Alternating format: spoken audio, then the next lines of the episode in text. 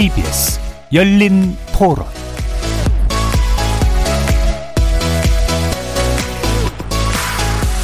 안녕하십니까.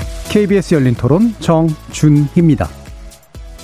저는 지역 화폐를 써본 적은 없습니다. 사실 그 지역 이제 내수 경제 활성화가 제일 기본일 텐데 이제 어떻게 보면 다른 데도 역차별이다 이런 게 있을 수가 있으니까 그런 걸 잘 해결해 주면은 좋은 취지니까 전 좋다고 생각해요. 지역 화폐는 사실 지역 경제를 활성화시키는 차원에서 돈의 유동성을 활성화시켜주는 측면에 좋다고 생각을 하는데 일단 불편해요. 뭐가 뭔지 모르겠고 막상 쓰려고 하면은 어떻게 써야 하는지 모르겠고 아무리 좋은 개념 좋은 것도 불편하면 안 쓰게 되거든요. 아주 심플하게 생각했을 전 지역 화폐가 의미가 있다고 생각하거든요. 지역이나 이런 공간에 제약이 있으니까 아무래도 흐름 자체는 당연히 그러니까 흔히 경제에서 얘기하는 돌고 돌아야 된다 그런 시스템에서 보면 뭐 아무래도 제약이 있고 좀 작아 보이는 면이 있지만 그 목적이 경제를 윤활하게 하는데 특히나 소상공인한테 돌리는 데는 저는 지역 화폐가 굉장히 큰 의미가 있다고 생각을 하거든요. 그 지역에 계신 분들은 유용하게 활용하시는 분들이 종종 계시더라고요. 근데 피부로 느껴본 적은 없는 것 같아요. 필요성이라던가 효율 성이라던가 그리고 혜택이라던가 만약에 정말 지역 경제를 활성화시킬 수 있고 가치가 있는 일이라면은 충분히 사용할 용의가 있는데 그런 부분에 있어서 홍보가 많이 돼 있나 싶은 생각이 드네요.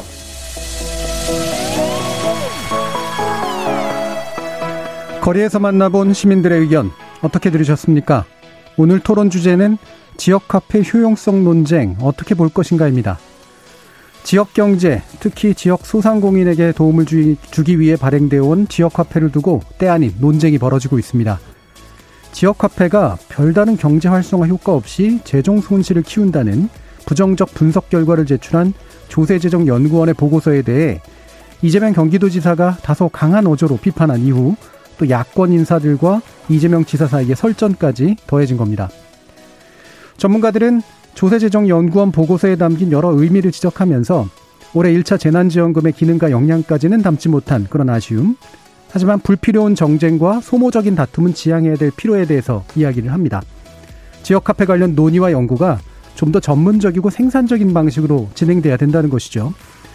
오늘 KBS 열린 토론에서는 세 분의 관련 전문가와 함께 조세재정연구원의 보고서에서 주목할 만한 점과 경계해야 할 점들 짚어보고 소비 유발 효과 이외의 지역화폐의 효용성 전반에 대해서도 다양한 각도에서 조명해 보겠습니다.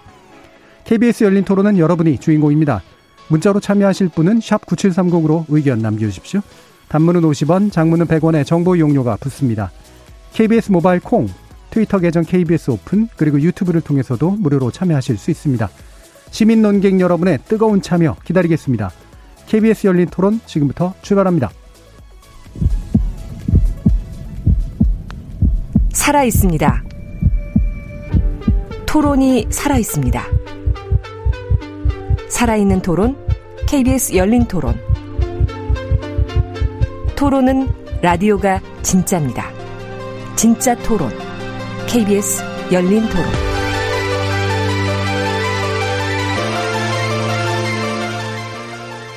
자, 오늘 함께 해주실 세 분의 전문가 소개하겠습니다. 서울대학교 행정대학원 박상인 교수 나오셨습니다. 네, 안녕하세요. 자, 그리고 경기도 연, 경기원권 유영성 기본소득 연구단장 자리하셨습니다. 네, 안녕하세요. 그리고 나라살림연구소 이상민 연구위원 함께 하셨습니다. 예, 안녕하십니까. 자, 지역화폐 효과가, 어, 있느냐, 없느냐. 그리고 만약에 있다면 어느 정도고 없다면 어느 정도냐라고 하는 그런 얘기에 대해서 때 아닌 논쟁이 좀 벌어지고 있는데요. 무엇보다도 중심은 이게 이제 정치적 쟁점으로 부각됐기 때문에 생긴 문제인 것 같고, 어, 관련 연구자들께서는 사실 뭐 다양한 이제 검증이나 이런 것들을 통해서 구체적인 증거들을 아마 이제 수집해 나가시는 아직 단계에 있는 것으로 알고 있는데, 아, 일단 그럼 지역 화폐 문제가 어떤 것들로 들여다봐야 되는지 현재 현황을 좀 먼저 좀 짚어보고 이야기를 시작해 보겠습니다. 아, 지역 화폐 일단 지자체에서 도입한 것도 있고 뭐 중앙 정부에서 발행해 주는 것도 있긴 합니다만 일단 지역 화폐의 어, 발전상이랄까요? 지금 규모가 좀 확장되고 있는 것으로 알고 있는데 이 부분 이상민 연구위원님이 좀 알려주시죠. 예, 규모가 굉장히 크게 확대되고 있습니다. 그 15년, 16년도는 뭐 사실상 그냥 그 몇몇 개 지자체만 그 시범적으로 도입했다라고 생각해도 되거든요. 그 발행 지자체 수도 뭐 40개, 50개 정도고 발행 금액도 한 천억 원이 조금 넘는 정도였어요. 예. 그런데 19년도에 굉장히 폭발적으로 많이 증가했고요. 19년도에는 지자체 수가 한 177개 정도로 되고 그리고 발행 금액도 기존에 한 3천억 원대에서 3조 원대로 됐으니까 굉장히 크게 증가됐죠. 그런데 가장 중요한 것은 올해죠. 올해입니다. 올해 뭐 재난지원금 등등 하면서 추경을 통해서 이 지역 화폐 발행이 굉장히 많아졌고요. 그래서 지금 현재 발행 지자체 수를 말하는 것보다는 발행하지 않는 지자체를 말하는 것이 예. 훨씬 더 의미가 있어요. 뭐 거의 모든 전국 지자체가 발행한다. 그, 그러나 한 몇몇 개 예외 빼고 다 발행한다라고 말하는 것이 더 좋고요. 뭐 예를 들어서 울릉군, 뭐 제주도, 속초 뭐 이런 몇몇 개 빼놓고서는 거의 대부분 지자체가 발행하고요. 그 규모는 9조 원에 이르고 있습니다. 예. 어, 일단 19년, 2019년이 되게 중요한 전환점이었고 2020년 특히 이제 코로나19 경제 상황에서 추경에 어, 채택되었었던 예산 중에 이제 지원금이 일부가 이제 지역화폐 형식으로 좀 되면서 급격하게 늘어나는 그런 현상으로 보이는데요. 자, 그러면 이제 간단하게 뭐 지금 논쟁할 건 아니지만 짚어봐야 되는 게 이게 어, 나름대로 효과가 입증됐다고 보기 때문에 채택한다고 생각할 수도 있고 아니면 뭐 어쨌든 수단으로 일단 이게 도입이 되니까 확산됐다고도 볼 수도 있고 그럴 텐데요. 배경이 대충 어떻다고 보세요? 그 배경은 그 지자체 내에서 그 각각의 지자체마다 굉장히 격차가 있잖아요. 예. 그 격차를 조금 줄일 수 있는 방법이 뭐가 있을까라는 배경이 있었고요. 근데 그 격차를 줄일 수 있는 것이 내 지, 우리 지역에서만 쓸 수 있는 지역 화폐를 도입하는 것이 뭔가 우리 지역에 좀 더 소비를 활성화할 수 있는 방법이 있지 않을까라는 것이 첫 번째가 있고요. 예. 두 번째 같은 경우는 이 같은 지역 내에서 사용할 수 있는 부분이 달라요. 그러니까 이런 뭐 그- 그런 큰 마트 같은 데서는 사용할 수가 없고 좀 소상공인들한테만 사용할 수 있게끔 해서 그런 식으로 요좀큰 마트보다는 소상공인들에게 더 많은 지원을 하자라는 그런 의미가 있는 걸로 알고 있습니다. 예, 뭐 일단 뭐 취지는 뭐 그렇겠죠. 그러니까 지역에서 돈이 돌게 만드는 방법이 결국 이거 아니겠느냐 라는 거고. 그다음에 옆으로 이제 옆에 있는 지자체가 발행하면 또 따라가는 효과 같은 것들도 분명히 있을 텐데요. 거기에 관련된 내용도 아마 조세지정연구원 보고서에도 일부 남아 있는 것으로 알고 있습니다만 아, 관련돼서 좀 짚어봐야 될 거는 좀 뒤에 어, 확인해 보도록 하겠습니다. 자 그러면 이제 뭐 아무래도 이 지역 화폐 문제에 있어서는 경기도가 가장 좀 선도적이었던 역할을 해, 차지해 왔고 오늘도 아까 말씀드렸지만 이재명 지사의 어떤 지론하고도 연관이 돼 있기 때문에 이 부분은 유영상 단장님께 좀 여쭤봐야 될 것 같은데 지역 화폐 어떤 의미로 우리는 받아들여야 되나요? 의미요. 그러니까 예, 지역 화폐라고 하는 것이 구체적으로 어떤 음, 정책적인 의미가 있는가라는 거죠. 아, 앞에서 우리 이상민 연구위원님께서도 말씀해 주신 부분과 서로 연결이 좀 되는데요. 예. 지역 화폐를 발행을 해서 사용하게끔 한 경우들은 일단은 그 가계 점포라고 할 수 있겠죠. 이 소상공인들에 해당되는 부분에 있어서 대형 부분으로 사람들이 소비를 가지고 가니까 이 소상공인들이 이제 그 소비가 안 생기죠. 그래서 그 부분을 일정 정도 어, 막자. 그래서 소상공인들에게도 소비가 어느 정도 일어나서 어, 살아갈 수 있게끔 해주자 하는 일단은 그런 측면의 취지가 있, 있고요. 음. 또 하나는 이 지역적인 측면에서 각각 그 시군 단위에서 이렇게 지역 화폐를 발행하는 거는 시군 간에 있어서의 소비에 있어서 불균형 문제도 똑같이 생깁니다. 예. 예를 들면 뭐 크게 그냥 하나 예를 들면 서울하고 경기도를 놓고 볼게요. 서울 사람들이 경기도 와서 소비하는 부분하고 경기도 사람들이 소비 서울 가서 소비하는 부분에 현격한 차이가 생겨요. 불균형 현상이 생깁니다. 어, 서울 사람들은 경기 와서 거의 별로 안 써요 경기도. 하지만 경기도 사람들은 서울 가서 어, 신용카드 자료들을 보면은 많이 쓴단 말이죠. 이런 부분들이 발생을 하기 때문에 아, 이 부분도 이 지역화폐를 통해 가지고 상당히 불균형을 해소할 수 있겠다. 그러면은 우리 사회에 있어서의 아, 불균형 문제를 상당 부분 해소할 수 있겠다라는 그게 취지가 있고 만일에 이 지역화폐가 그 부분에 있어서 정말 효과가 있다 그러면은 아, 불균형 시정하는 데 큰 의의가 있는 거 예. 되겠죠. 그러면 뭐 제가 이해하기로는 지역 화폐는 결국은 이제 지리적으로 제한을 두고 업종으로 또 제한을 둬서 네. 그게 타겟해 가지고 이제 돈이 돌 수 있도록 쓰이도록 만드는 네, 그런 어떤 메커니즘을 가지고 있다라고 보이는데 어, 이게 뭐, 뭐 유가증권이지만 일반적인 상품권과는 어떻게 좀 구별해야 될까요? 일반적인 뭐 백화점 같은 데서 발행하는 일반 상품권도 있고요. 예. 어, 그렇지만 이제 국가가 정책적으로 어, 발행하는 일종의 상품권입니다.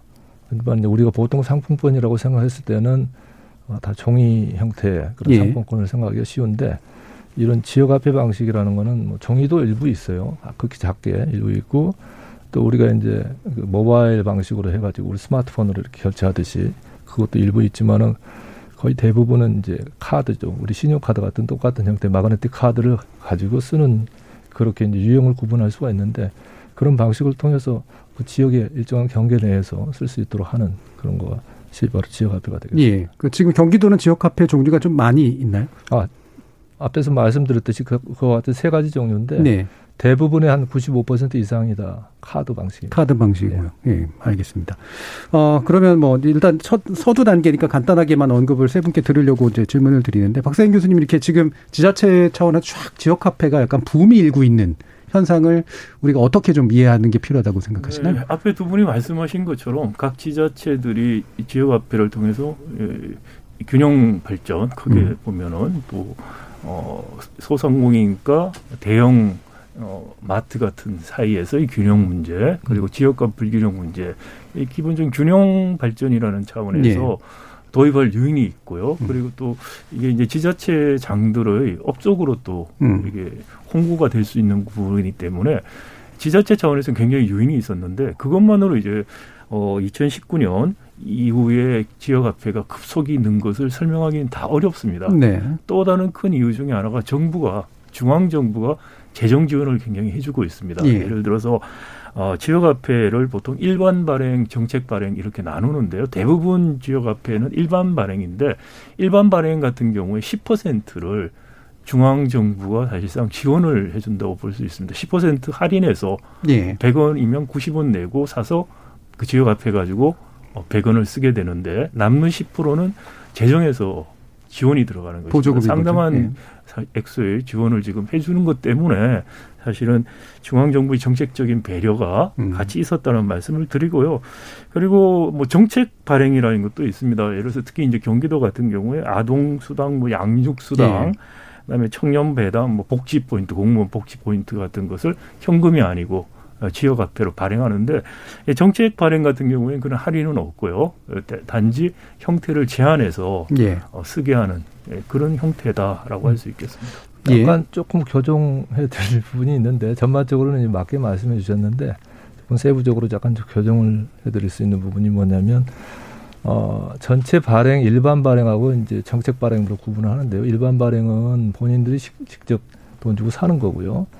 그냥 돈 주고 사라 그러면 안 사니까 거기에 대해서 일정 정도 약간의 보조금 형태로 어, 인센티브라는 이름하에 주는 부분이 있습니다. 그게 보통 전에 한 6% 정도 해줬다가 특별한 그런 어떤 기간이나 아니면 프로모션 기간이 필요하다. 그런 경우는 어떤 특정 지역에서 시군 지자체에서 한 10% 하는 경우도 있었고요. 이제 그런 부분이 있었고 하지만은 일반 발행하고 정책 발행의 비중이 약 한 4, 55대 45 정도 됩니다. 거의 비슷합니다.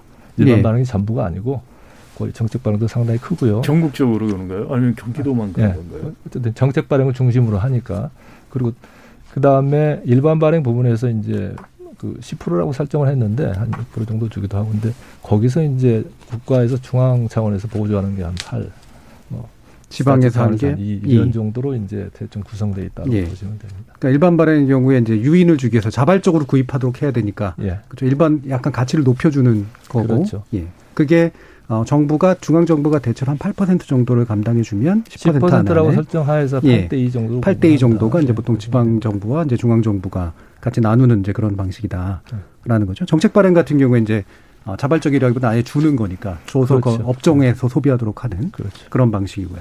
자, 이렇게 보완까지 좀 해주셨는데, 자, 이제 오늘의 이제 핵심적인 논점이라고 볼 수 있는 이 조세재정연구원에서 나온 지역 카페 도입이 지역 경제에 미친 영향이라는 이제 보고서에 관련해서 몇 가지 이제 논쟁점들이 좀 붙었죠. 어, 그러면서 이제 지역 카페가 사실 특정 업종 일부에게 약간의 이제 그 소득 이전 그 대체 효과를 가져오는 건 있긴 있지만 전반적으로는 손실이 더 크다. 뭐 이런 이제 기조로 지금 나오게 됐어요. 그러니까 이제 당연히 지역 카페를 발행하는 쪽들의 입장에서 보면은 당황스럽기도 하고 약간은 좀 불만도 커질 수밖에 없는데 가장 크게 나온 게 이제 경기도에서 예, 반발이 가장 크게 좀 나왔기 때문에 유영선 단장님이 어떤 점이 문제라고 보시는지 좀 요약해 주시죠. 그 남의 연구기관의 보고서에 대해서 예. 이렇게 저렇게 얘기한다는 것이 좀 적절치 않을 수도 있어요. 예. 아, 하지만 이제 저희가 이제 정책적인 논란이 좀 되는 부분이 있고 그러니까 어, 좀 양해를 무릅쓰고 어, 제가 정책적인 측면에서 얘기를 할 부분은 좀 해야 되겠다는 생각에서 이렇게 같은 전문 분야에서의 검증이라고 예, 생각하시면 말씀을 되죠. 좀 드리겠습니다. 일단은 그 우리 2020년 9월에 조세연구원에서 이슈 브리프 형태로 그 보고서가 나왔는데 이제 그걸 이제 언론에서 이제 보도가 되기를 지역화폐를 썼더니 어, 효과가 없더라 이런 식으로 이제 나왔어요. 예. 그러니까 이제 이, 이 지역화폐는 효과도 없는 걸 한다는 그런 정책 사업을 한다는 거니까 어마어마하게 큰 파장을 일으킬 수 있죠. 예. 사람들에서.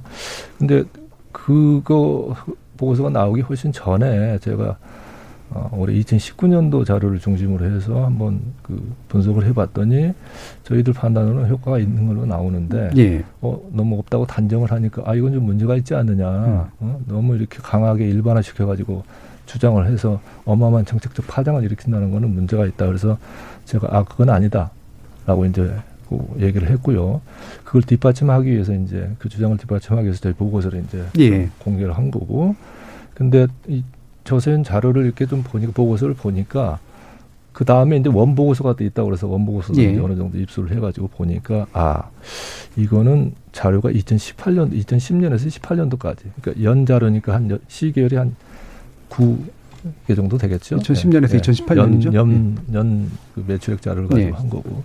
그 자료가 어마어마한 전국 단위의 전수조사 자료를 썼어요. 기업 등록부 DB인데 기존에 이제 그 사업체들 어, 관련된 그 자료들 다 합치고 행정 자료까지 다 합쳐가지고 한 거니까 엄청난 자료죠. 그 중에서 이제 일부 자기들이 이제 잘라내기는 했지만, 어, 근데 저희가 우리가 이렇게 봤을 때 보통 지역 화폐들이 그 전에는 이렇게 한 100억대, 200억, 300억 이 정도 예. 수준에서 쭉 가다가 2019년부터 팍 올라가지고 조 단위로 넘어간단 말이죠. 그리고 2020 들어서는 뭐 지금 말씀하셨듯이 더 어마어마한 규모로 커지고 있는데 아, 그렇다면은 2019년, 20년을 설명할 수 있는 20년까지는 힘들다더라도 최소 19년은 포함을 해서 얘기를 했어야 되는데 아 이거는 아니지 않느냐라는 판단을 했어요. 그래서 예. 아, 이렇게 되면은 이 자료만 가지고 그 자료를 가지고 한계가 거기면 뭐 할 수 있는 건데 이거 가지고 그냥 일반화 시켜가지고 다 얘기한다는 건 좀 문제가 있다. 차라리 요 부분을 설명을 못하면 요 부분만 가지고 한다든가. 예. 처음엔 그렇게 이해를 해서 그래 연구하는 사람들 입장에서 보면은 충분히 그럴 수 있잖아요. 그러니까 했는데 아 이거 기업 등록부 TV를 저희도 이제 보니까 그게 아닌 거예요 또. 예. 2019년 자료도 있습니다. 그리고 그 2020년 DB에. 자료도 나와요. 예. 다만 차이가 뭐냐면 2018년까지는 연자료로 나오는데 2019년부터는 분기별 자료가 나와요. 네. 그리고 2018년도까지는 다룰 수 있는 항목이 한 쉬운 다섯 개 정도 굉장히 많죠. 근데 2019년부터는 분기별 자료를 내려고 하다 보니까 너무 많으면 곤란하니까 33개로 줄여요. 예. 그리고 2019년, 2020년도 마찬가지고. 근데 결정적으로 문제가 생기는 게 뭐냐면 2018년도까지는 매출액 자료가 있는데 2019년부터는 매출액 자료를 안 넣었어, 아, 없어요. 예. 그러니까 어 이거는 그래서 이제 2018년까지 쓴 거예요. 2019년 도저히 안 되니까 그거 저 매출액 자료가 없는데 어떻게 하겠어요? 예. 그러면 거기까지 인정한다 이거죠. 그러면은 앞으로 시기열을 2019년, 20년 계속 늘려간다 해도 매출액 자료는 없는 거예요. 음. 이거는 모를 리가 없어요. 그 학사들이. 다 그 보고서 보면은 앞에 선행 연구나 이 모든 현황에 대해서는 다 정리를 했으니까. 근데도 불구하고 이를 썼으면은 아 이거는 우리가 한계가 있으니까 2018년도 좀 옛날 자료긴 하지만 이것만 가지고 썼으니까 이런 것들을 밝혀줘야 되는데 언급이 없어요. 그리고 나서 이- 이렇게 결론을 내니까 예. 이게 일단 자료상에서 문제가 좀 있었다. 그리고 좀 분석- 길어지니까 좀 좀더 예. 요약해 주시죠. 분석 자료들을 좀 보면은 일단 자기들이 그 가공하는 과정에서 상당히 임의적으로 설정을 해요. 업종도 이렇게. 그 다음에 이 자료들 보면은 한 60개 정도 지자체를 하는데 아시다시피 2019년도만 해서 한 177개, 올해는 뭐 227개 이렇게 넘어가는데 그 전에는 한 5, 60개 밑에 있는 그 지자체만을 대상으로 해서 쓰고 특히 뭐 경기도나 광역 지자체들 큰 데들은 다 예. 빠져 있고 경기도만 해도 31개에서 4개만 포함시키고 있고 이런 여러 가지 문제가 있어서 야 이건 좀 곤란하다 해서 원초적으로 이렇게 부실한 자료를 가지고 했으면 그 한계 내에서만 얘기를 해주면 그거는 누가 뭐라고 안 쳐. 근데 이거를 그냥 일반화 시켜가지고 예. 나오니까 이거를 지적을 한 거죠. 예, 이게 이제 뭐 저 같은 경우도 학술적 논쟁에 되게 익숙해서 이렇게 자세하게 설명해 주시는 거는 굉장히 도움이 되는데 청취자들의 입장에서는 또 귀로만 또 들으시니까 예. 어, 내용이 막 늘어나면 상당히 부담스러워하시거든요. 예, 예. 제가 그래서 짧게 좀- 짧게 하겠습니다. 예. 제가 그래서 이제 그 뭐 비전공자입니다만 과감하게 그냥 요약해서만 방금 말씀을 문제점으로 보면 어 일단은 효과가 있다 없다라고 이제 얘기하는 데 있어서 두 가지 점에서는 증거가 갈린다라고 지금 보시는 거예요. 효과가 별로 없다라고 얘기하고 있지만 경기연구원 측은 효과가 있는 것으로 이제 보시는 거고. 그다음에 한계 측면에 있어서는 18년, 19년, 20년 자료가 굉장히 중요한데 사실 결정적으로 중요한 자료인데 이게 의도적으로 누락했건 또는 그렇지 않건 간에 자료상의 미비가 굉장히 큰데 그거로 보기에는 너무 과한 해석들을 지금 하고 있고 제한점을 명확하게 얘기하지 않고 있다. 라는 이제 그런 지적을 해주셨거든요. 이것도 두 분의 그럼 요 총평에 대해서 일단 먼저 두 분의 의견 듣고 어, 세 평으로 들어가도록 하겠습니다. 네, 먼저 제가 네. 말씀을 드리면 2019년 우리 유 박사님 말씀하신 것처럼 자료가 없어서 못 쓴 거죠. 그러니까 그거는 뭐 매출액 자료. 어, 매출액 자료 없으니까 쓸 수가 없었던 것이고 그리고 2019년 자료를 못 썼다는 거는 보고서에도 이야기를 하고 있어요. 그래서 이게 고의적으로 누락을 했다 이렇게 이야기할 수는 없고요. 예. 다만 2011년인가요? 11년부터 한 18년까지 상당히 그긴 기간에 아주 큰 자료를 가지고서 이렇게 크게 자료를 가지고 컴플릿하게 연구한 건 기존에 없었었다고 생각할 수 있어요. 그리고 어, 그, 이 지역화폐가 지방 중앙정부가 재정적인 지원들을 많이 늘렸고 아까 전에 어, 정책 발행이 한 45라고 하셨는데 그 경기도에서 그런지 모르는데 전국적으로는 좀 정확하게 얼마인지 파악이 네. 안돼 있고요. 뭐 이제 시- 전체 한 10% 정도라고 생각하는 분들도 계신 것 같습니다. 하여튼 간에 이 굉장히 19년, 20년 늘어나는데 그때 어, 정책을 집행하는데 참고로 삼았던 게 예. 어, 지방행정연구원 그리고 경기연구원에서 2017년, 18년에 이렇게 나온 보고서가 있어요. 그것도 다시 초기 단계 그리고 또 데이터도 훨씬 더 어, 제한된 데이터 그리고 방법론 자체도 굉장히 문제가 있는 방법론으로 효과가 있다고 해서 그걸 가지고서 정책을 하는 특히 중앙정부가 재정을 급격하게 늘리는 계기가 됐기 때문에 또 말씀드린 것처럼 일반 발행 같은 경우에는 중앙정부 재정이 상당히 들어가기 때문에 조세연구원 같은 경우는 당연히 이 시점에서 이런 연구를 국책연구원에서는 했어야 된다고 생각이 됩니다. 예. 그래서 연구를 하- 하는 것 자체 데이터가 18년까지 쓸 수밖에 없었던 문제 이런 예. 것들은 어, 저희도 받아들일 수 있는 문제인데, 그리고 이 논란이 됐던 것은 저는 기본적으로 이 보고서가 무엇을 정확하게 했는가에 대해서 음. 오해들이 있다. 그리고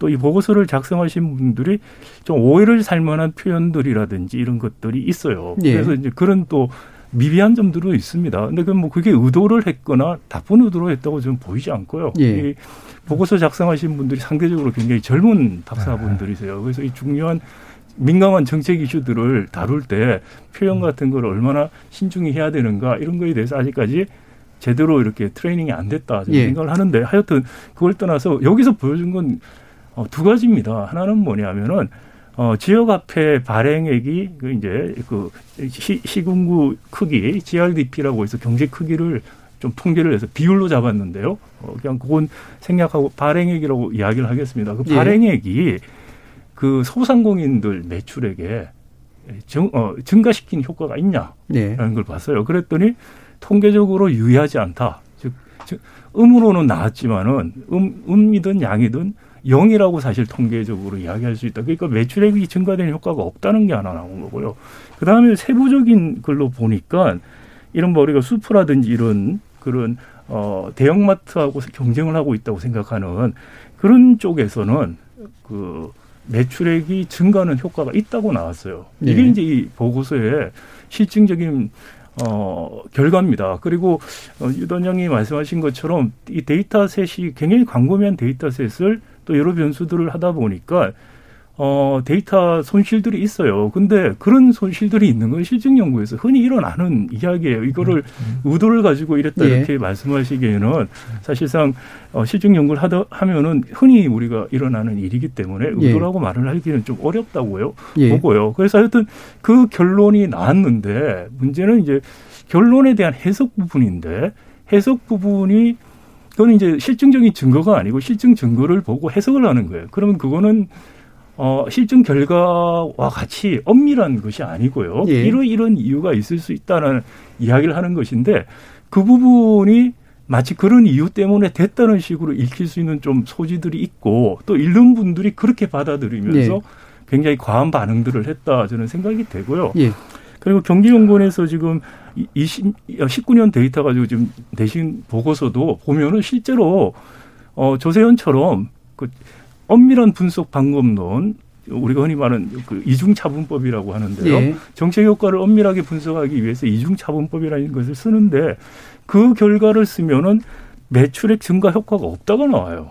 2019년 경기연구 예, 그 부분은 좀 뒤에서 논의하시는 게 좋을 것 같고요. 예, 예, 예. 제가 따로 알겠습니다. 그 부분은 뒤에서 아마 다시 한번 예. 논점으로 좀 붙을 것 같고요. 제가 조금 아니요, 보완... 지금 하시면은 이제 여기서 너무 늘어지기 때문에 예, 예, 뒤에서 뭐좀 약간 그 잘못된 부분들이 좀 있어서 교정을 할까 하는데 1분만 예. 그 실증 분석을 해서 결과를 냈다 매출액 가지고 그러는데 주장을 했지 실증 분석한 게 없습니다. 실제 그리고 거기서도 이 연구에서도 조세현 연구에서 삼중 차분법을 써서 했는데 그 해당되는 내용이 전혀 없어요. 아니, 그, 아니 그게 그러니까, 없다고 아, 말씀하시면 아, 그거는 제가 따, 이따가 말씀을 드릴게요. 표가 예. 나와 있고 아니, 아니, 그, 그, 통계 처리를 했는데 아니 한 가지만 말씀드리고 잠깐만요. 싶은 거는 제가, 제가 얘기를 하고 여기서는 잠깐만 제가 얘기를 하고 할게요. 여기서는 두분 아, 말씀 다 안 듣고 네. 뒤에 세부, 세부 논쟁으로 네, 가도록 네, 하는 게 좋, 좋을 예, 것 예. 같습니다. 예. 왜냐하면 여기서 하면은 아마 한 시간 이상 하실 것 같아요. 하나만 말씀드리면 아닙니다. 여기서 일단 끊, 하나만 아니, 하나만. 끊고 가시는 게 나을 것 같습니다. 예. 뒤에서 이제 얘기하실 것들이 좀 더 있기 때문에 어, 제가 이상민 위원께는 평을 이제 듣기보다는 그러면 일단 상당히 강한 사실은 상당 부분 합치하는 내용이었음에도 세부에서는 굉장히 좀 강하게 지금 어, 의견이 갈리시는 부분이 있기 때문에 그건 뒤에서 좀 확인을 하고 어 매출 효과에 관련된 이야기가 나왔잖아요. 그래서 음, 지금 어 조세현 보고서에서 방금 이제 두 분께서 말씀 주신 것처럼 어 소상공인으로의 매출 이전 효과 그 다음에 아까 이제 그 매출액이 실질적으로 통계적으로 유의미하게 늘어나지 않는다라고 얘기한 그 핵심적인 실증적인 측면들 이 부분이 어떤 내용인지 좀 간단히 먼저 소개해 주시고 논의 더 해보죠. 그러니까 일단 그 경기연구원에서를 보고서를 잘 아, 경기연구원이 아니라 조세재정연구원 예. 보고서를 제대로 읽어보면은요, 자기의 한계를 정확하게 명시를 했어요. 그러니까 2010년도부터 2018년도까지 전국 사업체 조사 전수조사를 이용해서 조사를 했다. 예. 그렇게 말하고, 그리고 19년도에 빠지었는데, 19년도에는 굉장히 큰 제도의 변화가 있기 때문에 그 19년도를 빠진 거를 때문에 여기에 대해서 어떤 이후에는 19년도 이후에는 다른 정책적 가능성이 존재할 수 있다라고 정확하게 명시를 했어요. 조세재정연구원도 그렇기 때문에 우리는 뭐 그 이전에 의도를 가지고 있다라고 말을 한다기보다는 이런 19년도 이후의 정책적 효과는 반영하지 못했다라는 자기가 명시한 그런 효과를 정확하게 읽고 우리가 예. 너무 과도한 논쟁은 할 필요 없다라는 생각이 들고요. 그 경기연구원 아니 죄송합니다. 조세재정연구원의 그 그 말. 그러니까 실증한 내용을 정확하게 좀 지적해 주시죠. 네. 그러니까 결과적으로 우리가 지역 상품권을 지출해도 거기에 대해서 다른 결제 수단 때문에 그, 그 상승되는 효과는 제한적이다라는 얘기인데요. 그냥 쉽게 설명을 해드리면은 만약에 10만 원 정도의 지역 상품권이 제공이 됐다라고 그랬을 때 10만 원이 전부 다 이게 매출로 추가 매출로 있을 것이냐. 근데 그 조세지정 연구원은 그렇지 않다. 그 이유는 왜 그러냐면은 기존에 내가 현금으로 한 3만 원을 쓰고 있어요. 3만 원을 쓰고 있는데 그런데 뭐 만 원 정도의 이 지역사랑 상품권이 추가로 들어왔다. 그러면은 4만 원을 쓰게 되는 것이 아니라 기존에 현금 3만 원 쓰던 거를 2만 원만 쓰고 그리고 추가로 만 원만 하게 된다. 그래서 추가 지출 효과가 없다라는 것이 예. 주세정 연구원의 그 결론입니다. 음, 추가 지출 효과가 없다라고 추가 지출 효과가 뭐, 없다는 게 예. 실증 결과고요. 예. 예. 이 연구원님이 말씀하신 것은 그 결과에 대한 해석입니다. 그렇죠. 예. 그것을 그 자체를 보여준 건 예. 아니죠. 예. 그러니까 그 뭐 여기 대체 효과 얘기를 하는데 물론 그 일부 있을 수 있겠죠. 기존에 현금 쓰던 거를 그냥 뭐 신용카드 쓰던 거를 지역화폐로 쓸 수 있으니까. 현금 원래 자기 건 안 쓰고 이거를 근데 이거는 그냥 하나의 그냥 주장으로서 예를 든 것뿐이고 이거를 뭐 실증적으로 증명을 하고 여기서 분석해서 낸 건 아니고요. 그러니까 그냥 하나 그렇게 얘기를 했던 것뿐이고 그러니까 본인들이 정말 정확하게 얼마만큼 대체가 됐고 뭐 이런 부분들을 실증적으로 보여줬다면 또 그거는 우리가 검증해 볼 수 있는데 주장이었을 뿐이다라고 말씀. 아니 그러니까 그걸 했다고 아, 주장을 하는 게 아니에요 지금. 아니 그러니까 그런 부분들이 그러니까 있다라는 얘기를 하는 거고. 실증했다고 제가 이야기한 것도 아니에요. 아니 예, 예. 그거는 그러니까 그 해석을 한 것을 자꾸 실증을 했다고 오해들 하신다는 아니, 걸 제가 지적하는 그러니까 지금 실증한 게 뭔지에 대해서만 가지고 네, 얘기하시죠. 실증한 건 아니고 주장했다는 것이 예. 이제 말씀이고 그리고 그 다음에 해석을 했다고 말을 해야 돼요. 추정을 했다가 아니고. 그러니까 추정을 안 하고 주장을 했다니까요. 결과에 대해서 네. 해석을 그러니까 주장은 거예요. 뒤에서 지금 다룰 테니까요. 실증한 예. 것에 대한 의미를 가지고 얘기를 해주시죠. 네, 실증한 거는 없어요. 그 부분에 대해서 그런. 그러니까 실증한 게 그거를 실증한 게 아니고 매출액 전체가 늘지 않았다는 건 실증을 한 거예요. 자, 그것도 안 했다고 말씀하시면은 그러니까 추정하는 부분에 대해서 제가 말씀을 드리는 게 근본적으로 뭐, 뭐가 문제가 있냐면은. 이게 사업체를 설정을 하는데 사업체 매출액을 가지고 얘기를 해요. 근데 사업체도 규모에 따라 다릅니다. 소상공인도 있고 그 위에 법인체도 있고 그런데 이, 이 부분에서 그냥 소상공인이라고 말은 했지만은 전체 구분을 안 하고 있어요. 규모에 따라서. 모형 속에서도 이런 크기에 따른 구분을 안 하고 있고 또 더더군다나 모형의 문제가 뭐냐면 시간에 따라서 이 변화들 상황들에 대해서 뭐 사전이든 사후든 이걸 엄밀하게 다뤄줘야 되는데 없어요. 아닙니다. 아니 그, 그거 뭐 지금 방법론에 대해서 지금 잘 모르셔서 아니 아니 아니 그렇게 말씀하시면 안 되고 자, 제가 말씀을 제가 드릴게요. 좀 이따 발언 기회를 드릴 테니까 보세요. 말씀하시죠. 네. 지자체마다 도입하는 시기가 달라요. 그런데 그런 부분들이 이 모형에는 안 나와 있습니다. 데이터상에서. 아니 그러니까 그 방문론 그러니까, 아니 그러니까 잠깐만요. 지금 자, 잠깐만 제가 다시 한번 개입하겠습니다. 자, 이 부분에 대해서 좀 전문적인 네. 견해를 두 분이 주시면 그러니까 되는데요. 제 얘기를 좀 틀리고. 자, 제가 실증적으로 네. 지금 했다라고 제가 확인한 걸 보면 아까도 말씀 주셨지만 매출액이 늘어나는 거 없다. 라는 거잖아요. 그렇죠? 일단 한 그걸 실증됐다라고 얘기를 하는 거고 그다음에 매출 이전 효과는 있는 것으로 드러난다. 그러니까 대형마트에서 소상공인으로 아니, 일부 그것도 실증하는 거 아닙니다. 아, 그건 아닙니까? 해석한 거예요. 그러니까 왜냐하면은 어, 종합 소매업이라고 하는 네. 자꾸 슈퍼 같은 데를 보면은 매출액이 증가한 걸로 나와요. 그러니까 실증한 거는 총 소상공인들 총 매출액의 증가는 없다. 네. 통계적으로 유의한 거. 그렇지만 특정 업종 슈퍼 같은데 이런 데는 증가했다는 거예요. 근데 그러면 왜 슈퍼는 증가를 왜 했을까라고 해석을 할 때 그러면 이것이 대형마트 가지 않고 슈퍼를 더 쓴 거 아니냐라는 해석을 한 거예요. 그것도 시, 그걸 해석한 거지 그걸 실증한 아니, 그러니까 그러면 좀 더 줄여서 얘기하면 소상공인 전체의 매출 증대 효과 없었다. 그 다음에 일부 그 안에서 일부에서의 매출 증대 효과는 있다. 근데 뭐 때문인지는 모른다. 이제 이 얘기시잖아요. 예. 그건 그 해석을 한 거죠. 그냥 해석을 한 거죠. 실증한 게 아니라는 예. 건 맞습니다. 그러니까 아니 그러니까 실증을 했어요. 근데 자, 실증을 하고 해석을 한 건데 자꾸 실증을 안 했다고 아니죠. 그 말씀을 하시면은 경기연구원에서 한 것도 잠깐만, 아니, 그러니까 그 부분은 지금 실증했다라고 말씀하셨으니까요. 예. 예. 조금 이따 얘기를 하기로 하고요. 그래서 제가 보고서를 읽어본 바에 의하면은 이 이제 조세현 연구 보고서는 일정한 지역 내에서 그 소위 해서 이제 소상공인이라고 했지만은 그것을 갖고 있는 어떤 일정한 산업 분류를 해요. 산업 분류 그 내에서 가맹점 소위 지역 앞에 가맹점과 가맹점이 아닌 부분만 이렇게 크게 구분을 해가지고 제시를 했는데 실제 기업 등록부 DB를 보면은 거기에 보면은 지역 앞에 쓴 부분에 있어서 매출액부터 뭐 고용자 수 세세하게 다 나옵니다. 근데 그런 부분들은 안 썼어요. 안 쓰고 그냥 비율만 가지고 했다는 것 자체가 그렇죠.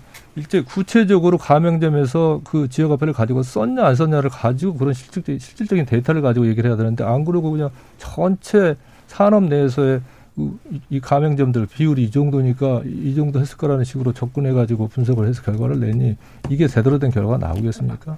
그래서 말씀을 드리는 거고 그 중에서도 특히나 이런 시, 간의 변화에 따라서 생겨나고 수 있는 이, 이 부분에 대한 것들을 제대로 반영을 못하고 있어요. 일부 그 삼중 차분 모형에서 약간 뭐 변형을 시켜갖고 했는데 엄밀히 말하면은 세 가지 소위 여기서 그 지역적인 부분, 시군구, 그 다음에 산업에 있어서의 차이들, 그 다음에 시간에 있어서 차이, 이 세 가지를 다 결합한 부분에 대한 값들은 제시해주고 있지 않아요. 그러면 요약해서 반론 받, 받겠는데요. 그러니까 지금 실증된 게 잘못 실증됐다고 보시는 건가요? 아니면 예. 실증을 충분히 못했다고 보시는 실증을 건가요? 충분히 못했고 실제 모형 자체부터가 잘못돼 있고 음. 데이터 예. 자체가 잘못돼 있고 저는 그렇게 보고 예. 자, 그, 근본적인 문제입니다. 그, 그건 아니고요. 예. 지금 어, 모형하고 데이터하고 매칭을 시킬 때 여기서 한 것은 뭐냐면은 어, 경기연구원은 지금 2020년 보면 개별 사업자 단위로 했어요. 여기서는 뭐냐면은 소상공인 그 업종별로 지금 본 거예요. 그러니까 업종의 매출이 늘어났는가를 지금 보고자 한 거죠. 기, 네. 본적으로 그러다 보니까 그 업종을 aggregate 합쳐서 지금 만든 거예요. 그 그게 이제 업종을 합쳐서 만든 것을 가지고서 왜 개별적으로 안 봤냐 이렇게 이야기하는 거는 지금 목적 자체가 좀 다르기 때문이다라는 거 하나 말씀을 음, 드리고요. 네. 그다음 두 번째는 어, 그래서 이게 뭐 모든 업종의 매출액이 정말 지역 화폐로쓴 매출액이 데이터에 있다고 말씀하셨는데 제가 읽기로는 이 보고서 안에 데이터는 못 봤습니다만 그러니까 그 데이터가 없다고 해서 아, 그러니까 지금 쓴 거예요. 자, 있는데 안 다뤘다고 얘기하시는 그렇죠. 그러니까 네. 아니 그러면은 모든 그 DB에 모든 사업체가 매출액 중에서 얼마가 지역 화폐라는 게 나온다는 건가요? 그 충분히 그 자료상에서 어? 아니 그게 그게 없어서 지금 그렇게 못했다고 저는 이해를 하고 있어요. 그건 데이터 확인을 해야 될 문제인데 하여튼 예. 그래서 그게 없다 없다고 저는 받아들였고 또 문제 있다고 하더라도 지금같이 지역 내에서 지역 화폐 매출액에 대한 제가 이야기 좀 먼저 있습니다. 하고 아니 들어보세요. 그래서 이거를 경기도가 할 수 있는지 몰라도 전국 단위로 다 할 수 있는지 잘 모르겠어요. 그리고 이 DB 안에 그 데이터가 지금 없다고 해서 지금 데이터 작업을 어렵게 한 거예요. 그다음 두 번째는 방법론이 삼중 차분법을 했다는 건 뭐냐면 우리가 정책을 도입을 예를 들어서 어떤 시점에 하죠. 그러면 정책 도입 효과를 보기 위해서 정책 도입 전후로 비교를 하게 돼요. 그걸 difference를 한번 차분을 한번 해서 보는 예. 겁니다. 근데 이 차분을 해서 볼 때 문제가 뭐가 있냐면은 정책 도입 전후의 효과인지 시점이 달라져서 효과인지를 분리할 수가 없어요. 그렇기 때문에 정책 평가를 할 때 이중 차분이라는 걸 씁니다. 뭐냐면은 정책 도입이 일어난 이걸 우리가 처치 집단이라고 그래요. 예. 그리고 정책 도입이 일어나지 않은 동일한 시점에 있었던 그룹 이것을 비교 그룹이라고 그래요. 비교 집단. 예, treatment control 이렇게 예. 영어로 쓰는데요. 이것을 이용해서 차분과 차분을 두 번 해주는 그래서 정책 효과만을 정확히 잡아내는 것을 이중 차분법이라고 예. 해요. 그래서 경기연구원도 어, 보고서에 이중 차분을 쓴 거를 제가 봤는데 여기서는 왜 삼중 차분을 했냐면은 데이터 자체가 특정 지역뿐만이 아니고 산업이 또 있어요. 그러니까 지역 산업 콤비네이션이 하나의 observation 관측치로 들어갑니다. 예. 그렇기 때문에 지역의 변화뿐만이 아니고 산업이 시간에 따라서 산업의 상황이 바뀌는 것들을 그것을 통제해 주기 위해서 두 번 차분한 게 아니고 세 번을 한 아, 거예요. 그래서 유 박사님이 말씀하신 시간에 따라서 바뀌는 것을 충분히 컨트롤하고 있어요. 아, 모형 자체가. 예. 그리고 구체적인 시, 아니고 시간 네. 타임 시간 어, 특정한 효과를 잡기 위해서 타임이라는 시간 변수를 다 통제를 해줘요. 그리고 지금 말씀하신 자, 이제 어, 부분은 뭐냐면 더 여기서 한 걸음 더 나가서 산업의 흐름이 어떤 산업이 시점에 따라서 수요가 바뀌는 것도 일정한 평형되게 바뀌는 게 아니고 예. 어떤 트렌드가 이렇게 바뀔 수가 있다는 것 때문에 그 트렌드까지 한번더 해서 해요. 그래서 제가 보기에 이, 이 정도 방법론을 쓴 보고서는 가장 최고의 방법론을 썼어요. 예, 경기연구원 보고서하고 아니, 비교할 수 없이 자, 그만하시죠. 보고서예요. 자, 청취자 여러분들께 너무 불친절들하세요. 세 분이 지금. 네. 그러니까 이게 물론 학문적으로는 충분히 의미 있는 네, 논쟁이고 네. 방법론적으로 충분히 네. 검토돼야 된다라고 보지만 대중들이 이해하시기에 분명히 전문가들이 합의할 수 없는 내용이면 합의할 수 없다라고 얘기를 해주시는 게 맞고 네. 합의가 아니라 이거는 논쟁을 거쳐서 이거는 정답을 찾아야 되는 거다라고 보신다면 그 정답을 찾는 거로 얘기를 해주시는 게 좋거든요. 네. 그러니까 이 부분에 대해서 간단하게만 두 분 말씀 1분씩 듣고요. 일단 여기서 한번 정리하고 가겠습니다. 어, 일단은 수없이 해석을 말씀하셨는데 어, 해석은 아니고 저는 이제 주장이라고 보고 있고요. 그 부분을 실증적으로 뒷받침할 수 있는 것들은 거의 연구에 없었다. 네. 이렇게 이제 저는 보고 있고요. 연구하기 위한 삼중 찹은 좋습니다. 방법론적으로 아주 좋은 경교한 방식을 썼죠. 하지만은 그렇게 해서 어, 방법을 써가지고서 실질적으로 우리가 제, 제시를 해줘야 되고 보여줘야 될 그런 결과론적인 부분들에 대해서는 답을 제시하고 있지 못하다라는 예. 판단입니다. 알겠습니다. 예. 예, 뭐 의도를 가지고 뭐 그렇게 말했다라고 생각하지는 않고요. 근데 다만 2019년 이후에 다른 경제적 형태가 존재할 수 있다라고 스스로 밝힌 상황에서 우리가 너무 이 결과를 과대 해석하는 것이 좀 안타까운 면이 있어요. 예. 그러니까 이 정책을 하는 사람으로서 이런 어떤 정무적인 정파적인 논쟁이 아니라 정책 관련된 논쟁이 나타나는 것은 저는 굉장히 아주 바람직하다고 생각하는데 문제는 이게 형식은 정책 논쟁처럼 보이지만 이게 사실적으로는 이게 어떤 특정 정치인을 좋아하는 사람 또는 싫어하는 사람으로서 이렇게 나눠져서 논쟁하는 예. 것은 굉장히 좀 불필요하다. 이 결론 자체가 이렇게 과도하게 해석할 필요가 없다라는 예. 생각이 듭니다. 예, 그 지금 사실 못 짚은 문제들이 또 있기 때문에 이건 좀 잠시 뒤에 좀 더 논쟁적으로 짚어보도록 하고요. 현재까지 나온 말씀을 들어보면 실증된 부분 일부 존재 하나 그 방법론에 대해서는 약간은 이제 두 분이 좀 달리 보시는 부분이 있고 근거로 활용한 데이터에 대해서도 약간 달리 보시는 부분이 있습니다. 그리고 대, 신 합치된 부분들은 이거로부터 지나치게 정치적으로 과잉한 해석을 유발하고 있기 때문에 의도했건 의도하지 않았건 간에 그 부분에서 이제 생기는 문제가 굉장히 크다라는 부분에 대해서는 세 분 다 비슷한 생각을 가지고 계시다고 일단 아, 판단이 됩니다. 대해서. 네? 네. 그러니까 그 학자적인 측면에서 연구를 하는 데 있어서 뭐 고의성이 있든 없든 그거는 중요하지 않습니다. 본인이 어떤 생각을 갖든 할 수 있는 건데 나온 결과를 가지고 얘기를 해야 되는데 이게 이제 만일에 효과가 있다 없다라고 딱 단정이 되면 정책에 영향을 엄청나게 크게 미치겠죠. 그런데 소상공인들은 가족들 다 포함해서 전체 전체 한 천만 명이 되는데 이들의 생계에 어마어마한 영향을 줄 수 있는 그런 내용이 되게 된단 말이죠. 그 부분에 대해서는 누군가 뭔가 얘기를 해야 하고 한국적 토론을 할 수도 있겠지만은 이거는 이미 정치가 정책 아, 정책이 정책적 측면의 맥락을 깔게 되기 때문에 거기에 대해서 평가도 내릴 수 있고 발언도 나올 수 있고 얘기가 나올 수 있는 거라고 봅니다. 그게 이제 과열된 형태로 이제 나올 수 있다고 하는데 저는 그런 부분들은 충분히 있어야 된다고 봅니다. 예, 오늘 그 자리 오늘 자리가 지금 그 예. 자리고요. 지금까지 그런 얘기를 하신 겁니다. 예, 뒤에서 좀 더 자세히 얘기를 해주시면 되고요. 청취자들도 의견이 있으실 테니까 어, 한번 들어보고 가겠습니다. 정해진 문자 캐스터. 네, 지금까지 청취 여러분이 보내주신 문자들 소개합니다. 7616님, 제한된 지역에서만 사용할 수 있는 지역화폐에 반대합니다. 발행 비용에 관리 비용까지 더하면 실효성이 없다고 봅니다. 김배공님, 인구와 재화가 몰리는 서울과 비교해 지역 경제는 낙후되어 있습니다. 지역 금융의 역외 유출을 막기 위해서라도 지역 화폐 활성화가 필요하다고 봅니다. 사나님, 소상공인이 운영하는 곳에서 소비를 하기 때문에 영세 자영업자에게 도움이 되고 소비자 입장에서도 10% 정도 할인한 효과가 있어 가게에 크게 도움이 됩니다. 대형마트나 대규모 음식점을 가기보다 거주지 인근에서 소비를 많이 하게 돼 신용카드를 적게 쓰는 효과도 있습니다.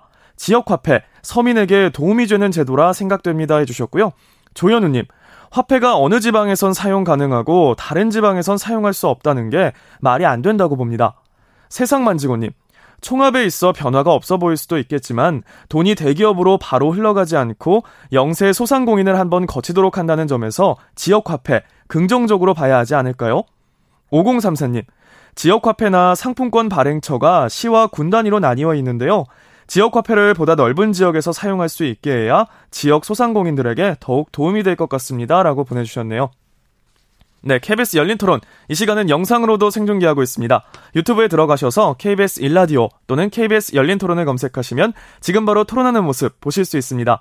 방송을 듣고 계신 여러분이 시민 농객입니다. 계속해서 청취자 여러분들의 날카로운 시선과 의견 보내주세요. 지금까지 문자캐스터 정의진이었습니다. 토론이 세상을 바꿀 수는 없습니다. 하지만 토론 없이 바꿀 수 있는 세상은 어디에도 없습니다.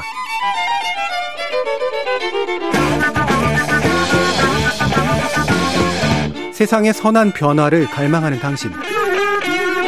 정답이 아니라 질문의 힘을 믿는 당신. 우리 KBS 열린 토론에서 만납시다.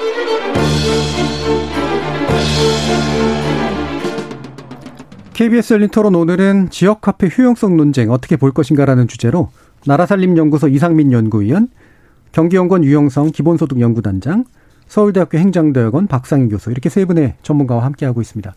어, 아까 이제 지적하려고 했으나, 그러니까 논의하려고 했으나 미처 못한 것이 또 한 가지가 좀 더 큰 문제예요. 어, 결국에는 이 부분에서 굉장히 좀 많이 반응들이 나왔던 것 같은데, 어, 지역 화폐는 그렇게 큰 쓸모가 없는 것 같다. 왜? 어, 정부가 드리는 그런 보조금의 규모에 비해서 나오는 게 적고 게다가 뭐 깡이니 뭐니 이런 식의 것들을 단속하는 데 들어가는 행정 비용이 굉장히 높아서 전체로 보면은 결국은 어 이른바 사중 손실이라는 약간 이제 전문적인 용어가 나왔습니다만 그러니까 이게 들어가는 돈만 더 크지 실제로 나오는 게 별로 없다. 이 부분에서 이제 더 강하게 지금 이제 그 다양한 해석과 그다음에 부정적인 이야기들이 좀 나오고 있는 것 같아요. 여기에 대해서는 먼저 유영상 단장님이 어떻게 예. 보시는지 얘기 듣죠. 그 이제 지역화폐를 뭐 만들어서 배포를 하려다 하고 사용할까 하려다 보면 비용이 들어가겠죠. 발행 네. 비용이 일단 먼저 발행 비용이 많이 들어간다는 얘기를 하는데 실제 발행 비용 많이 안 들어갑니다. 왜 그러냐면 어떤 생각을 하고 계시냐면은 종이 그런 지역 화폐들 상품권들을 생각하니까 매년 그거를 뭐 만들어내고 찍고 이렇게 하다 보니까 비용이 많이 들어간다. 거기에 따르는 또 이제 뭐 관리 비용도 많이 들어가고 네. 그러는데 대부분이 지금은 이제 그 카드 형태로 하기 때문에 한번 카드 하나만 만들게 되면 그 다음부터는 그냥 자동으로 전자일체 충전을 하니까 추가적으로 들어갈 돈들이 없어요. 음. 그러니까 이제 그런 부분을 좀 알아주시면 좋고 깡도 마찬가지입니다. 다 종이로 하니까 종이를 가지고 와서 이렇게 종이에는 주인이 이렇게 골표가 안 붙잖아요. 그러니까 얼마든지 할 수 있었는데 카드 방식으로 오면 그대로 다 찍혀납니다 본인들. 예, 본인 그 카드 내에 있는 계좌에서 그대로 나가기 때문에 누가 얼마만큼의 뭐 했는지가 다 나오기 때문에 깡 자체도 지금은 거의 없어요. 그러니까 이런 부분들에 대해서 이제 옛날 방식들을 자꾸 이제 생각을 하고 오해를 하시는데 예. 그런데 들어가는 비용이 거의 없다. 특히 인쇄 비용이 뭐 전체 액면가의 뭐 1%가 들어간다 이게 이런 뭐 보고서 그런 얘기도 있는데 거의 없다고 보시면 되고요. 다만 사중 손실 얘기를 했는데 지역 현금을 안 주고 지역 화폐를 주니까 우리가 인센티브로 아까도 말했듯이 뭐 6%도 주고 네. 싶은 그 부분은 있을 수 있어요. 이제 그런 부분은 이제 사정 손실을 해서 비효율적인 면이 있는데 그거는 우리가 정책을 달성하기 위해서 어쩔 수 없이 치러야 될 비용인 거죠. 네. 그렇지만 이런 정도의 비용을 들여서 얻는 것이 훨씬 더 크고 제가 볼때 지역적인 불균형 대중 큰 대형 마트와 소형 마트 간의 소상공 간의 이 불균형적인 문제에서 오는 이 고통스러운 수없이 많은 이 비용적인 것들을 줄여 나갈 수 있고 우리한테 그만큼의 더 큰 편익을 줄 수 있다면 이 정도 비용은 큰 예. 문제 될 건 없다. 알겠습니다. 만약에 그렇지 않고 이 비용 부분이 더 훨씬 크고 얻는 게 별로 없다면 이 정책은 문제가 있겠죠. 예. 하지만 지금 나타나고 있는 현상으로는 그게 아닌데 비용을 이게 하고 침소봉대해 가지고 과장해서 예. 이것이 키워가지고 문제 있는 것처럼 얘기하는 건 그거 자체가 저는 문제다 이렇게 예, 판단하는 예, 저희가 곁다리 얘기입니다만 사중 손실이라는 개념 제가 음. 몰랐었기 때문에 아. 네 개나 중첩된 그런 손실이 아, 그런, 그런 말이 아니고요. 이게 이제 그 dead, dead weight였죠. deadweight loss라는 건데 네. 그게 이제 경제학에서 흔히 네. 어, 완전 경쟁이라고 하는 시장 구조에서 음. 소비자 뭐 생산자 합친 사회 후생이 극대화된다고 생각을 해요. 네. 근데 거기서 왜곡이 들어가면은 음. 어, 효용의 그 후생의 감소가 일어나는 거. 그게 네. 이제 네. 사중 손실, 자중 손실 이렇게 네. 부르는 겁니다. 그래서 네. 이게 일종의 보조금이라는 식으로 들어가기 때문에 흔히 우리가 세금을 부과하게 되면은 어, 가격에 왜곡이 생기고 네. 그래서 사중 손실이 생긴다라고 음. 해서 계산을 했는데 사실 사중 손실 계산을 어, 이 보고서에서 추정한 것으로는 할 수가 없어요. 음. 이게 수요함수를 어, 탄력성 1이라고 아주 단순하게 가정을 해서 한 수치이기 그렇죠. 때문에 저는 실증된 게 아닌 네, 거죠. 실증된 게 아니라서 이런 네. 거를 쓸 필요는 없다고 저는 생각이 되고요. 근데 네. 어, 유 단장님 말씀하신 것처럼 정부가 한 8% 6에서 8% 전체 3조에서 주는 보조금 예. 그걸 사중 손실이라고 하지는 않습니다. 음. 근데 이제 지역 화폐 저는 안타까운 것이 사실은 이, 이 실증 결과를 가지고서도 어, 지역화폐가 유용하다고 추정을 할 수 있는 근거들이 있어요. 근데 예. 그렇게 생각을 안 하고 늘지 않았다는 것 가지고서 너무 과민하게 그리고 이게 데이터라든지 방법론에 대해서 사실 모든 연구는 완벽할 수가 없어요. 경기연구원 보고서도 더더구나 더 문제가 있어요. 제가 보기에. 예. 그런데도 불구하고 어 그걸 꼬리 잡기식으로 하면은 해결이 안 된다는 것이고요. 꼬리 잡거나 데이터를 네, 그거는 할 수 있는 데이터와 네. 방법론 수준에서 이 정도면 굉장히 잘했다고 저는 생각이 돼요. 제가 정부 연구원들 보고서나 학생들 논문 지도를 하면서 제가 이 정도면 됐다고 이야기할 수준은 돼요 충분히. 네. 그런데 말씀을 드리고 싶은 것은 결과를 가지고서 너무 단편적으로 지금 반응을 한다. 예를 들어서 그런 겁니다. 어, 지역 화폐 그러면은 어, 기본적인 이유가 뭐냐? 저는 균형 발전 아이디어라고 생각해요 기본적으로. 예. 그러면 균형 발전 아이디어를 이야기할 때 총량이 안 늘어도 배분 측면에서 음. 개선이 되면 그걸로 충분하다라고 생각할 수도 있어요. 예. 예를 들어서 아까 전에 그 슈퍼 같은 것들 그런 업종은 적어도 긍정적으로 났어요. 긍정적인 게 총량을 전체가 늘어나는 다른 거하고 합치니까 안 늘었지만은 예. 특정 업종에서 났어요. 그러면 그 정도도 충분하다고 우리가 볼 수 있을까? 균형을 잡기 위해서. 그렇죠. 그러니까 예. 그런 식의 생각도 해볼 수 있다는 네. 거고요. 네, 박 교수님 그 의견에 상당 부분 동의를 하고요. 이제 그런 식으로 일단 마치시고 나서 네네 네, 그런 식으로 접근을 해도 되는데도 예. 불구하고 너무나 결과에 대해서 꼬, 꼬투리 잡기식의 반응들을 한다라는 안타까움이 있고요. 그 그리고 이제 정치적으로 자꾸 해석을 하려고 한다는 안타까움이 있어요. 오늘 사실 굉장히 기술적인 이야기를 많이 드렸는데 예. 이런 것들은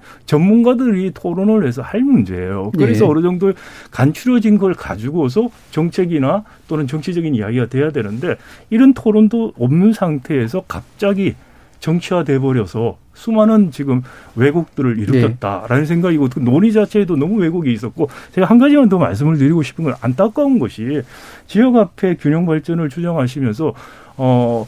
두 가지 생각을 해볼 수 있어요. 하나는 뭐냐면은 총액이 안 늘어도 아까 말씀드린 것처럼 분배에서 변화가 균형 발전에 도움이 된다면 이것만으로 충분하다 이렇게 이야기해 볼 수도 예. 있다. 그럼 또 하나는 뭐냐면은 이거 자체가 지역 경제 불균형을 해소하는 게 지역 경제 성장에도 도움이 된다라는 것까지 갈 거냐 두 가지 목표냐 아니면 한 가지만 할 것이냐라는 예. 생각을 해볼 필요가 있고요. 어, 경제학에서 흔히 과거에는 소득 불평등이 완화를 시키려고 정부가 개입을 하게 되면은 근로 의혹이라든지 투자 의혹을 감소시킨다. 왜 성공한 거에 대해서 세금을 걷어가기 때문에 그래서 불평등도와 성장이 어, 불평등도가 완화되면 성장이 떨어질 수 있다고 생각들을 많이 했어요. 근데 최근에 이제 부정적 성장 예. 이란이, 이, 이, 이론이 나오는 것은 불평등도를 떨어뜨리는 게 오히려 성장에도 도움이 예. 되더라는 이 실증을 먼저 보여줬어요. 예. 그리고 나서 이유들을 찾고 있어요, 지금. 그런데 마찬가지로 지역화폐에 대한 부분도 이것이 어, 불균등을 해소시키는. 예. 그게 성장까지는 아니라도 예. 그걸로 충분한지 아니면은 성장까지 가는 게 목적인지 저는 예. 그거부터 좀 정리를 할 필요가 있다라는 생각이 듭니다. 알겠습니다. 일단은 지금 음, 다른 어떤 증거, 그다음에 더 나은 어떤 경제 경력이 있는 어떤 데이터를 가지고 좋은 효과를 입증하거나 아니면 가치 기준을 새로 좀 세워서 예를 들면 균형이나 분배의 문제를 가지고 내세우면 지금과 같은 논의하는 다른 방식의 것들이 충분히 가능하다라는 정도의 얘기셨고요. 일단 이상미 연구위원까지 말씀 듣고 다시 돌아가겠습니다. 예, 좀 청취자분들에게 친절해야 될 것 같은데요. 예.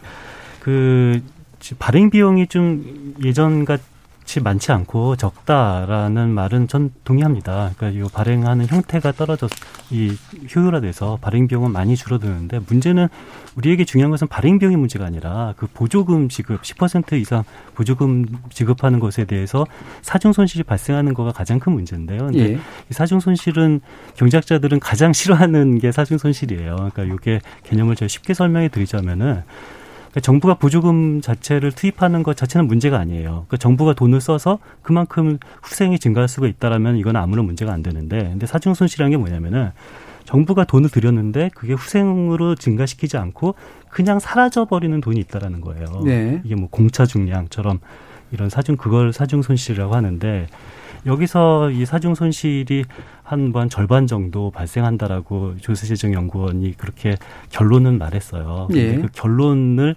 증명하는 그런 실증적인 것은 굉장히 좀 부족하다라는 것은 맞는 거죠. 전반적으로 이론적인. 모형으로 얘기하고 있습니다. 그렇죠? 예. 예. 자, 다시. 예. 사중 손실 발생하는 거 오케이. 저도 인정합니다.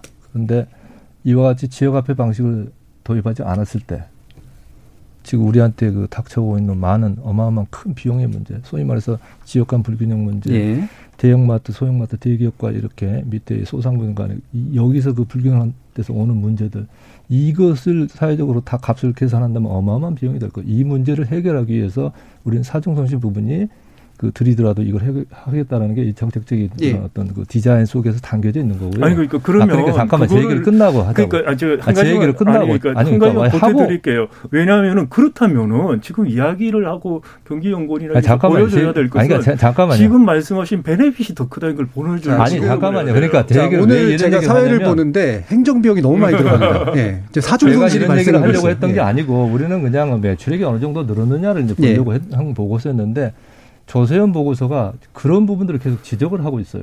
그러다 보니까 이 부분이 있는데도 왜 이 부분까지도 다루지 않고 한 부분만 가지고 얘기를 하냐 그리고 어떤 비용 부분만 강조하냐 하다 보니까 이런 얘기를 나오는 거예요. 예. 네, 그래서 말씀을 드리는 거고 그래서 이제 그런 부분들을 같이 이렇게 비교 형량을 해가면서 얘기를 했다라면 오 좋게 인정을 하겠죠. 안 네. 그렇단 말이죠. 그리고 특히나 비용 들어가는 비용 발행 비용 여기 이제 얼마 안 들어갔는데 인정해 주셨다 하셨지만은 사중 손실 얘기를 해가지고 얘기하는데 460억 얘기했는데 어떻게 계산했는지도 예. 제대로 안 나와 있고 그리고 2,200억이 나온다고 이런 식의 것들을 탁 튀우면서 문제 제기를 하니까 아 이거는 문제가 있다라는 얘기를 하면서 예. 너희들이 처음에 프레임을 짜가지고 설정해놨던 그런 모형 지역 간에 이렇게 교차 소비를 해야 하는데 못하는 부분도 있다라는 것들을 강조하는데 실증하는 건 아니고 그러니까 그렇다면 이런 부분들을 다 보고 얘기를 하라 하는 차원에서 얘기를 한 거고 그렇다면 우리 박상희 교수님 말씀하셨듯이 정말 불균형적인 거 그리고 이런 부분들을 이렇게 바로 교정을 했어야 나오는 이런 효과라는 부분들을 오히려 더 규명을 하고 연구를 해서 제시를 했다면 예. 더 설득력 있고 좋은 게 되겠죠.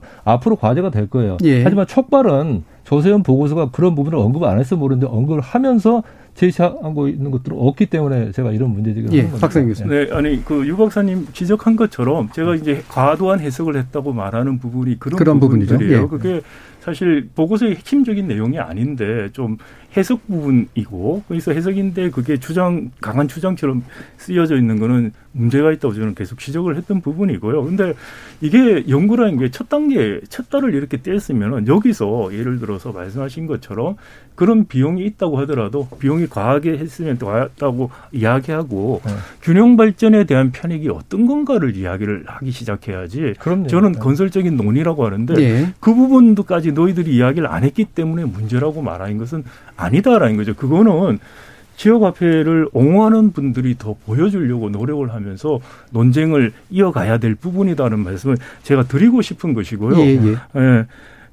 예, 여기서 일단 네. 그러니까 생산적인 논의가 필요하다는 부분에 대해서 반대하신 분은 없으세요. 예, 다만 그게 지금 조세 조세 재정 연구원에서 나온 게 너무 강한데 그 강화가 강하다고만 얘기해 가지고 뭐가 되느냐라는 이제 그런 입장이 있으신 거고. 지역화폐 목적 자체가 예. 이미 그거를 얘기를 하고 있는 것들인데 그렇게 해서 이렇게 실행되고 있는 정책인데 그 목적에 충실하게 부분, 한 부분들을 언급을 하고 분석을 하고 다루는 게 아니고 그거는 제껴놓고 아니, 비용만 그러니까 얘기를 제- 한다는 거죠. 제껴놨다고 말씀하시면 아니, 안 되고요. 그러니까 더 이상 그러니까 조제, 요- 조세재정연구원의 보고서에 대한 뭐 아주 세세콜콜한 그런 식의 해석이나 반론이나 이런 것들은 이제 더 이상 안 하셔도 될 것 같고요.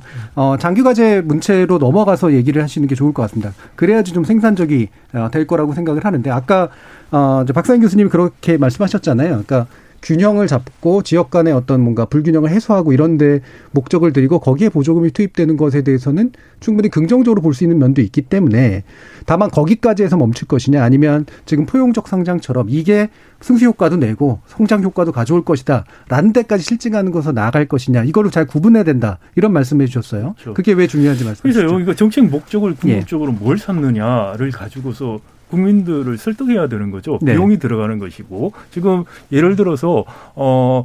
그큰 마트, 대형 마트하고 중소 슈퍼하고 불균형을 해소한다. 그게 목적이라면 이런 생각을 해볼 수 있죠. 이게 꼭 지역 앞에야 되느냐. 음. 온누리 상품권이라고 해서 전국적으로 쌓이는 상품권이 있어요. 근데 온누리 상품권은 소비자들에게 주는 인센티브가 더 약해요. 5%고 50만 원 이상 안 되고. 그럼 지역 화폐만큼이나 늘린다면은 유인을 예. 이게 더 쓸 수 있지 않느냐. 왜 중앙 지역을- 정부가 하는 거죠? 그렇죠. 예. 그다음에 이제 그러면 지역 균형 발전이라는 측면 때문에 음. 지역 화폐라는 식으로 가야 된다라고 생각을 하면은 그러면은 지역 균형 발전을 위해서 쓰인다고 할 때 이것이 정말 불균형 아까 그 그게 아니고 지역 간의 불균형을 정말 해소할 수 있느냐라는 예. 문제가 들어가요. 우리 유 단장님이 서울하고 경기도 말씀을 하셨는데 근데 이제 지역 그런 경우에 이게 효과가 없을 수도 있다고 생각하는 아이디어 중에 하나가 뭐냐면은 이른바 경장용어로 외부성인데 서로 서로 지역 화폐를 발행하기 시작한다고 하면은 예. 서로 서로 자기들 안에서만 쓰게 하죠.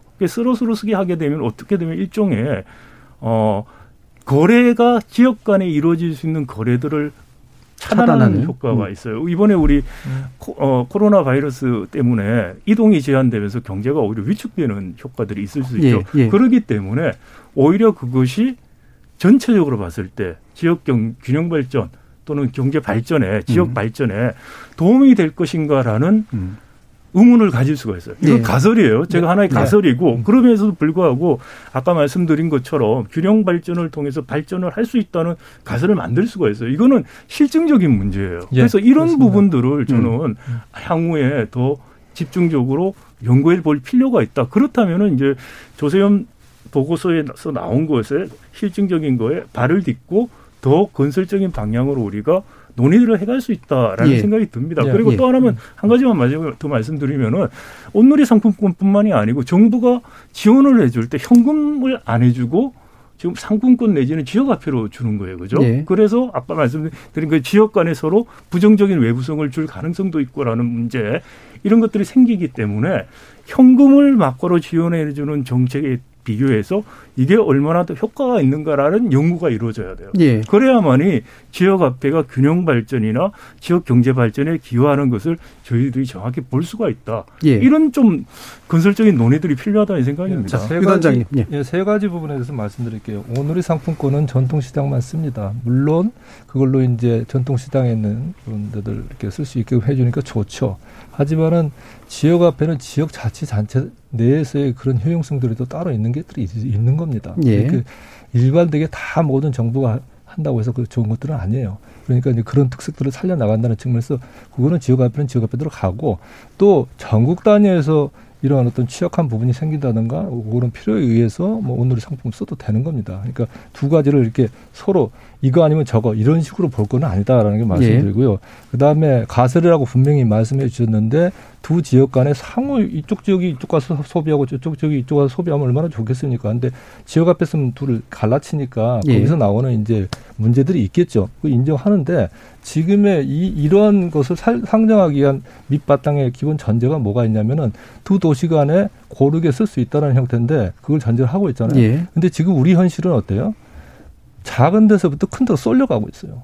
농촌, 지방 뭐 이런 데서 다 소비들이 안 되고 다 도시 큰 대도시 서울 수도권 중심으로 가고 있는 게 우리 사회 현실의 현실적인 부분이 너무나 많은 그 부분에 대해서 문제제기가 있고 실증적인 자료도 많이 나오고 있습니다. 예. 그러면 이걸 전제로 하고서 이 부분을 교정하는 모형을 설정을 해야 되는데 그렇지 않다. 그러면은 만약에 둘을 이렇게 각각 지역에 의해서 지역에 뺄 쓰게 되면 큰 데가 많이 가져야 되는데 큰 데가 안 가잖아요. 작은 거라도 쏠리는 현상을 막아줄 수가 있는 거죠. 아니 근데 아니 그러니까 그, 그 잠깐만 좀 말씀을 아니, 아니, 드리면 그, 아니 그러니까 그 부분 됐고요. 그다음에 또 하나 현금 대비 지역 화폐 방식에 있어서 차이들 현금으로 이렇게 해서 돈을 주잖아요. 돈을 주고 쓰라고 하면은 저축하지 않습니다.